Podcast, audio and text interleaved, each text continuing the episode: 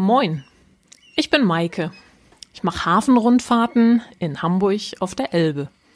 Da wir momentan ja leider nicht live schippern gehen können, gibt es meine Hafentouren jetzt in handlichen Episoden auf die Ohren.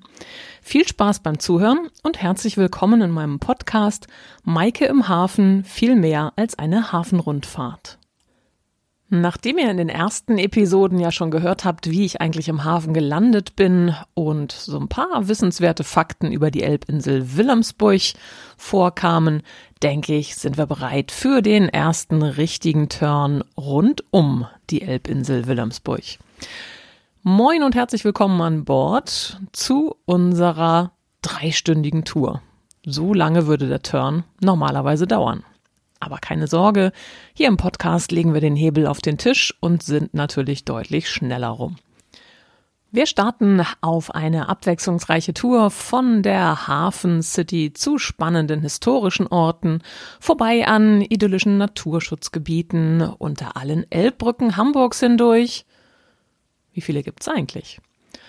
Bis zum südlichsten Zipfel von Hamburg Mitte an der Bundhäuser Spitze und dann mit Kurs Nord-Nordwest an Harburg vorbei in den Köhlbrand, entlang beeindruckender Containerfrachter und an riesigen Bulkern vorbei. Dann unterqueren wir natürlich auch die Köhlbrandbrücke, bevor es nach den Docks von Blum und Voss wieder Richtung Landungsbrücken und Ausgangspunkt unserer Tour geht. Seid ihr bereit? Ich hoffe, hier wird mir keiner unterwegs seekrank. Wir starten gegen die Tide elbaufwärts. Das heißt, wir haben ablaufendes Wasser, der Ebbstrom läuft westwärts Richtung Nordsee, wir schippern aber zunächst Richtung Osten.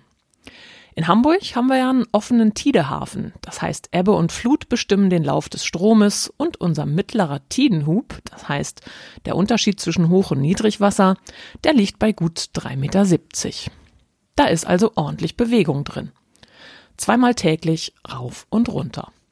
Bei größeren Barkassentouren, da sollte man schon vorab gucken, wie der Strom gerade läuft, damit man die Fahrtroute optimal anpassen kann und nicht zu viel Zeit mit gegen an verbringt.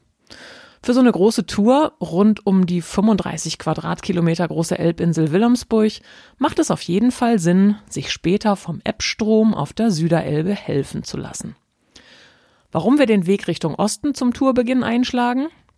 Weil diese Richtung landschaftlich herrlich entschleunigt, bevor wir dann zum großen Finale wie die alten Seebären früher mit Blick auf den Michel und die elegante Silhouette der Stadt wieder in die Hamburger City einlaufen.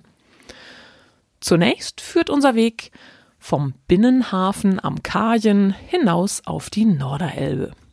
Auf Höhe der Elbphilharmonie erreichen wir den großen Strom, den wir hier queren.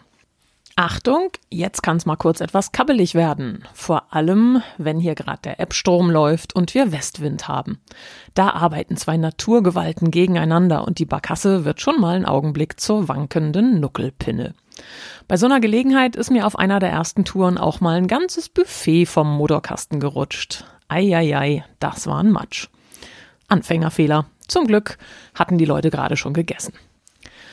Sobald wir das südliche Fahrwasser erreicht haben, wendet unser Schipper die Barkasse gen Osten. Wir lassen die Elbphilharmonie links liegen, ihre elbwärts gewandten Scheiben glitzern in der Nachmittagssonne. Natürlich sind wir heute bei bestem Hamburgwetter unterwegs. Ein schöner Frühlingshimmel mit leichter Brise von West, kreischende Möwen begleiten uns. Wir gleiten vorbei an den modernen Bauten der Hafen City, am Strandkai in bester Filetlage wird nun auch endlich gebaut und das in eine Membranhaut gehüllte Unilever-Gebäude, das wohl in naher Zukunft zum Stammsitz des Xing Business Netzwerks wird, erntet wie immer interessierte Blicke. Unmittelbar daneben recken sich zig riesige Kranausleger dem Blau des Himmels entgegen. Die größte Riesenbaustelle der Hafen City, das zukünftige Überseequartier. 14 große Gebäude entstehen hier, allein 200 Verkaufsflächen, dazu Kinos, Hotels, Büros, Wohnungen, gläsern überdachte Straßen und ein repräsentatives Kreuzfahrtterminal. Sind wir mal gespannt, ob das ambitionierte Ziel der Fertigstellung gehalten wird. Im Herbst 22 soll Eröffnung sein. Aber eigentlich sollte das Ganze auch schon mal 2012 fertig sein, als die U-Bahn-Station Überseequartier inmitten der Baugrube eröffnet wurde. Das war eigentlich nicht so geplant, dass man die Fahrgäste nun erstmal aus der Baugrube rauslotsen musste. Wie gesagt, wir werden sehen, wann dann hier tatsächlich quirliges Shoppingleben einkehrt. Je weiter Richtung Osten wir schippern, umso unfertiger ist die Hafen City. Man kann davon ausgehen, dass es noch einige Jahre dauern wird, bis auch rund um die Elbbrücken ein lebendiges Quartier entsteht. Auch auf dem südlichen Elbufer, auf dem Grasbrook, also an unserer Steuerbordseite, soll sich die Hamburger City in den nächsten zehn Jahren entfalten. Da, wo heute noch das Überseezentrum steht, sollen schon bald bis zu 6000 Hamburger wohnen. Eigentlich war da ja auch mal Olympia angedacht, aber das ist wieder eine ganz andere Geschichte. Die U- und S-Bahn-Stationen am nördlichen Elbufer, die sind fertig. Die futuristischen Bauten entstanden in optischer Anlehnung an die markanten genieteten Bögen der Elbbrücken. Schippern wir mal direkt drunter durch. Zunächst unterqueren wir die Freihafen-Elbbrücke, es folgen die Bahnbrücke mit dran gehängter S-Bahnbrücke, dann die bei Autofahrern, vor allem im Berufsverkehr wohlbekannte Stau-Elbbrücke, und da ich zu jeder dieser Brücken noch wieder eine ganze Menge erzählen könnte, werde ich wohl eine eigene Elbbrücken-Episode für alle Querungen im Hamburger Stadtgebiet auf Norder- und Süderelbe auflegen. Dafür bitte ich noch um ein klein wenig Geduld. Hinter den Elbbrücken, da rümpft mancher Fahrgast die Nase. Ein Hauch von, ja, von was eigentlich, liegt in der Luft. Die Auflösung? Kakaopulver duftet gar nicht nach Alpenmilchschokolade, wenn es gerade produziert wird. Unmittelbar neben den Elbbrücken geschieht dies und der Duft ist auch des Öfteren auf der gegenüberliegenden Elbinsel Entenwerder und im Stadtteil Rothenburgs Ort deutlich wahrnehmbar. Angenehmer wird es immer dann, wenn sich der Duft mit dem der Public Coffee Roasters auf Entenwerder vermischt. Dieses Glück hat man manchmal beim Spazierengehen auf Entenwerder. Auf der Elbe himmelsrichtungsbedingt leider immer nur entweder oder. Der goldene Pavillon von Entenwerder 1 funkelt zu uns rüber. Dieses güldene, dreistöckige, begehbare Quadrat war 2007 Teil der Stadtkunst in Münster. Seit einigen Jahren ist dieser wunderbare Ort jenseits der Elbbrücken zu einem neuen Hotspot geworden und selbst Hipster aus Eimsbüttel und gediegene Hanseaten aus den westlichen Elbvororten sind hier plötzlich anzutreffen. Eigentlich ist es ein Stadtteiltreffpunkt. Das merkt man dann aber eher bei nicht so perfektem Wetter, denn die Menschen aus Rothenburgs Ort, einem sozial eher unterprivilegierten Stadtteil, in dem ich selbst übrigens auch seit acht Jahren lebe, finden bei jedem Wetter den Weg hierher und genießen den abwechslungsreichen Mittagstisch oder den leckeren Käsekuchen bei entspanntem Elbblick. Natürlich gibt's mehr Infos dazu in einer separaten Episode über Rothenburgs Ort. Dort bekommen dann auch die Elbinsel Entenwerder und die nebenanliegende Wasserkunst Elbinsel Kalte Hofe ihre Kapitel. An diesen schippern wir nun südlich vorbei. Kurz streckt am Nordufer in einer Baumlücke vor dem Deich eine schnuckelige Villa ihre kleinen Türmchen in unser Blickfeld.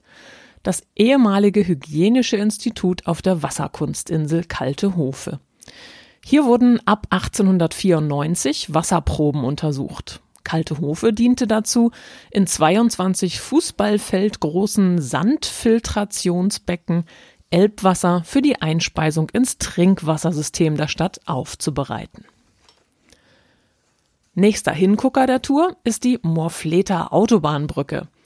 Seit den 60er Jahren dröhnt hier der Verkehr der Autobahn 1 über die Elbe. Auf der Backbordseite, also in Fahrtrichtung links, zweigt ein großer Wasserweg ab, beziehungsweise fließt hier ein Wasserweg in die Norderelbe ein. Hättet ihr gewusst, welcher das ist? Es ist die Dove Elbe. Also doof im Sinne von auf Plattdeutsch taub. Also stillgelegt. Sie kommt aus Richtung Bergedorf, dazwischen liegt jedoch noch die Tatenberger Schleuse. An der Backbordseite sehen wir nun erstmal eine Menge grünen Deich. Dann und wann blökt aus der Ferne ein Schaf zu uns rüber. Wir sind im Bereich der Vier- und Marschlande, des Blumen- und Gemüsegartens der Stadt Hamburg. Zwölf grüne idyllische Stadtteile laden zu ausgiebigen Fahrradtouren und Ausflügen ein, die die Seele zur Ruhe kommen lassen. Es geht beschaulich zu. Auf der Steuerbordseite, da ragen plötzlich Sandberge am Ufer empor. Manch einer mag überlegen, ob das wohl die berühmten Boberger Dünen seien, von denen er doch schon mal irgendwo gehört hat. Aber völlig falsch, die finden sich natürlich viel weiter östlich in Richtung Bergedorf. Wir passieren hier das Naturschutzgebiet Kretsand. Hier sind derzeit Unmengen an Sand aufgeschüttet, weil man die Deichlinie weiter ins Landesinnere zurückverlegt. Man will der Elbe mehr Platz geben, damit es bei Sturmfluten Ausweich- und Überschwemmungsflächen gibt, damit Druck von den Deichen genommen wird. Jahrhundertelang hat man den Fluss begradigt und immer schmaler gemacht, was natürlich Einfluss auf die Fließgeschwindigkeit des Wassers und auch auf den Druck auf die Hochwasserschutzeinrichtungen hat. Dies soll nun an der ein oder anderen Stelle korrigiert werden. Im Kretsand, da wächst unter anderem meine neu erkorene Lieblingspflanze.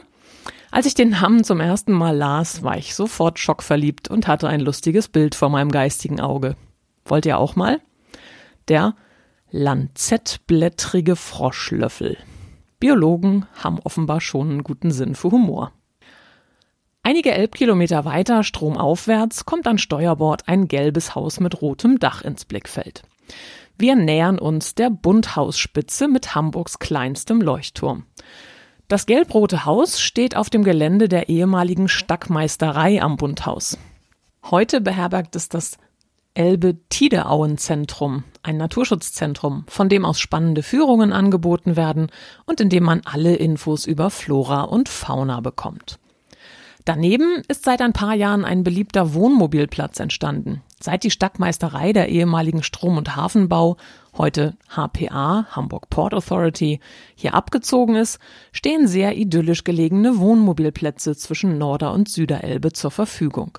Und dieses Idyll ist mit dem Auto nur gut 20 Minuten vom Stadtzentrum entfernt.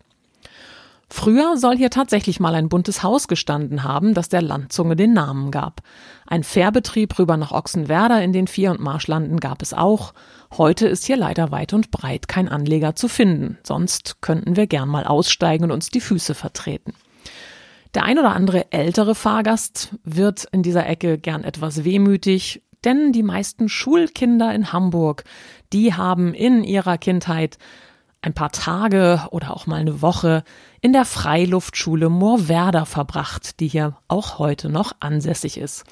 Früher konnte man mit dem Schiff hierher fahren und dann ein bisschen frische Luft schnappen.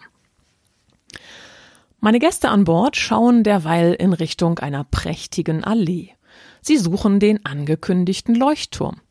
Die Bunthäuserspitze wurde Ende des 19. Jahrhunderts künstlich verlängert und an ihrem Ende thront ein Leuchtturm. Dass sie auf weniger als der halben Höhe der Bäume nach dem Leuchtturm suchen müssen, das ahnen die meisten eher nicht. Es ist ein schnuckeliges kleines Bauwerk, nur 6,70 Meter hoch. Der Lüde Leuchtturm war von 1914 bis 1977 in Betrieb. Da er so klein ist und von einem Tideauenwald umgeben, in dem die Schwebeteilchen und Nährstoffe im Wasser ein üppiges Pflanzenwachstum begünstigen, ist dadurch das Schilf hier meterhoch, dem Leuchtturm sogar manchmal fast über den Kopf gewachsen. Heute ist der rot-grün-weiße Holzturm inzwischen durch ein festes Leuchtzeichen ein Kilometer stromaufwärts mitten im Stromspaltungsgebiet der Elbe ersetzt worden. Er ist aber nach wie vor ein beliebtes Ausflugsziel und begehbar. Das üppige Wachstum des Schilfs rundherum wird inzwischen etwas im Zaum gehalten, so dass man vom Leuchtturm aus einen tollen Rundumblick genießen kann. Nach Süden geht der Blick direkt auf die andere Elbseite rüber nach Niedersachsen. Hier ist Bullenhausen, beziehungsweise, ob Pladütsch hedert natürlich Bullenhusen. Habt ihr vielleicht schon mal von gehört? Die Hamburger Schauspielerin Inge Meisel war da zu Hause. Hier an der Bundhäuser Spitze spaltet sich die Elbe in Norder- und Süderelbe und fließt erst 15 Kilometer weiter in Altona, ungefähr auf Höhe des Dockland Bürogebäudes, wieder zusammen. Früher traf die Süderelbe erst viel weiter westlich wieder auf die Norderelbe. Nach der schweren Sturmflut 1962 wurde der Lauf der alten Süderelbe aber verödet und seitdem fließt sie über den Köhlbrand wieder mit der Norderelbe zusammen. Wir machen mit unserer Barkasse nun einen U-Turn über Steuerbord und begeben uns mitten rein in den nach wie vor ablaufenden Ebbstrom. Der Ebbstrom läuft immer sieben Stunden lang, während die Flut in nur fünf Stunden durch ist. Auf der Süderelbe, da läuft der Ebbstrom deutlich stärker als auf der Norderelbe, da die Süderelbe schon immer und auch heute noch den Hauptstrom der Elbe darstellt. Die Norderelbe wurde nämlich künstlich hochgebauscht und Hamburg hat wirklich alles versucht, den Preußen, also den Harburgern damals, das Leben schwer zu machen und ihnen im wahrsten Sinne des Wortes das Wasser abzugraben. Hat aber nicht so wirklich funktioniert. Auch die Bestechung an einen Maler hat da an den Tatsachen nichts geändert. Lorichs Elbkarte ist den meisten Hamburgern ein Begriff. Sie zeigt den Verlauf der Elbe im 16. Jahrhundert. Dass Melchior Lorichs für sein Werk allerdings das Jahresgehalt eines Ratssyndikus erhielt, das wirft doch einige Fragen auf. Die Darstellung der Elbwirklichkeit wurde zugunsten Hamburgs und der Norderelbe massiv manipuliert. Die Süderelbe war schon immer der Hauptstrom und ist es noch heute. Auch wenn zahlreiche Stacks und Buhnen sowie auch die langgezogene künstlich errichtete Bunthäuserspitze die Fließrichtung und Geschwindigkeit der Elbe beeinflussen sollten. Nun kann man sich vorstellen, dass ein Schipper, der seinen Lebtag lang die Süderelbe genutzt hat, auch weiter auf der Süderelbe schippert, egal ob es nun auch möglich ist, die Norderelbe zu nutzen Richtung Nordsee. Zeitweise haben die Hamburger dann aber auch bewaffnete Posten an der Bunthäuserspitze eingesetzt, um aus Richtung Süden kommende Schiffe dezent zu überzeugen, doch den Norderelbstrom für ihre Weiterfahrt zu nutzen. Es gab ein turbulentes Hin und Her zwischen Harburg, also Preußen, und Hamburg. Jeder wollte das Stapelrecht für sich beanspruchen, also das Recht, die Waren auf den vorbeifahrenden Schiffen in der eigenen Stadt zum Verkauf anzubieten und Zölle zu erheben. Erst 1906 wurde sich im dritten Kölbrand-Vertrag geeinigt. Beide Elbarme sollten da gleich viel Wasser führen und die Schipper sollten jeweils selbst entscheiden dürfen, welche Route sie einschlagen. Auch heute noch wird theoretisch jedes Jahr geprüft, welcher Elbarm wie viel Wasser führt. Und tatsächlich gehen 55 Prozent des Wassers über die Süderelbe weiter und nur 45 über die Norderelbe. Inzwischen ist Harburg ja aber seit 1937 eingemeindet, daher wird diese Diskrepanz nicht mehr sonderlich verfolgt. Gleich neben dem Leuchtturm findet sich auch das schöne Naturschutzgebiet Heukenlock mit Hamburgs letztem Urwald, dem Tideauenwald. Bei Hochwasser wird das Gebiet überflutet, bei Niedrigwasser fällt es trocken und die Schwebeteilchen und Nährstoffe reichern sich im Boden an. Wunderschöne, verschlungene Pfade führen hindurch. Fahrt doch einfach mal hin. Durch die weitere Elbvertiefung macht man sich um das Heukenlock gerade ziemliche Sorgen. Hier gibt es Pflanzen, die nur hier wachsen, sogenannte Endemiten. Vom Schierlingswasserfenchel dürfte zumindest in Hamburg inzwischen jeder mal gehört haben. Diese Pflanze soll aufwendig umgesiedelt werden, das ist aber gar nicht so einfach, denn ein Süßwasserwatt kann man nicht so einfach mal eben nachbauen. Auf der Billwerder Insel, südlich der Elbinsel Kalte Hofe, wird das gerade versucht. Kurz nachdem wir um die Bunthäuser Spitze rumgeschippert sind, ermutige ich meine Fahrgäste immer gerne, nach oben und in die Bäume zu schauen. Manche runzeln regelrecht die Stirn, weil sie so konzentriert in das grüne Dickicht schauen. Wonach suchen wir? Nach dem Seeadlerpärchen, das seit vielen Jahren hier nistet und auch immer wieder erfolgreich Jungvögel großzieht. Der Horst ist gut versteckt, relativ weit oben in einem der größeren Bäume. Auf einigen Touren, da zogen die Adler mit ihren beeindruckenden Schwingen über uns ihre Kreise. Wenige Male hatten wir auch das Glück, einen im Vorbeiflug ganz nah zu erleben. Häufig sitzt eines der beiden Alttiere auf einem abgestorbenen Baumstumpf oder spaziert am kleinen Sandstrand entlang und beobachtet uns einfach nur. So häufig kommen hier ja nun auch keine Rundfahrtbarkassen vorbei, da ist diese Begegnung vermutlich beiderseitig ein Erlebnis. An dieser Stelle unterbrechen wir unsere Rundfahrt, machen kurz Pfofftein und bieten Erfrischungsgetränke und ein Franzbrötchen an. Wir sind gleich wieder für euch da, wenn es wieder heißt, Maike im Hafen viel mehr als eine Hafenrundfahrt. Ahoi!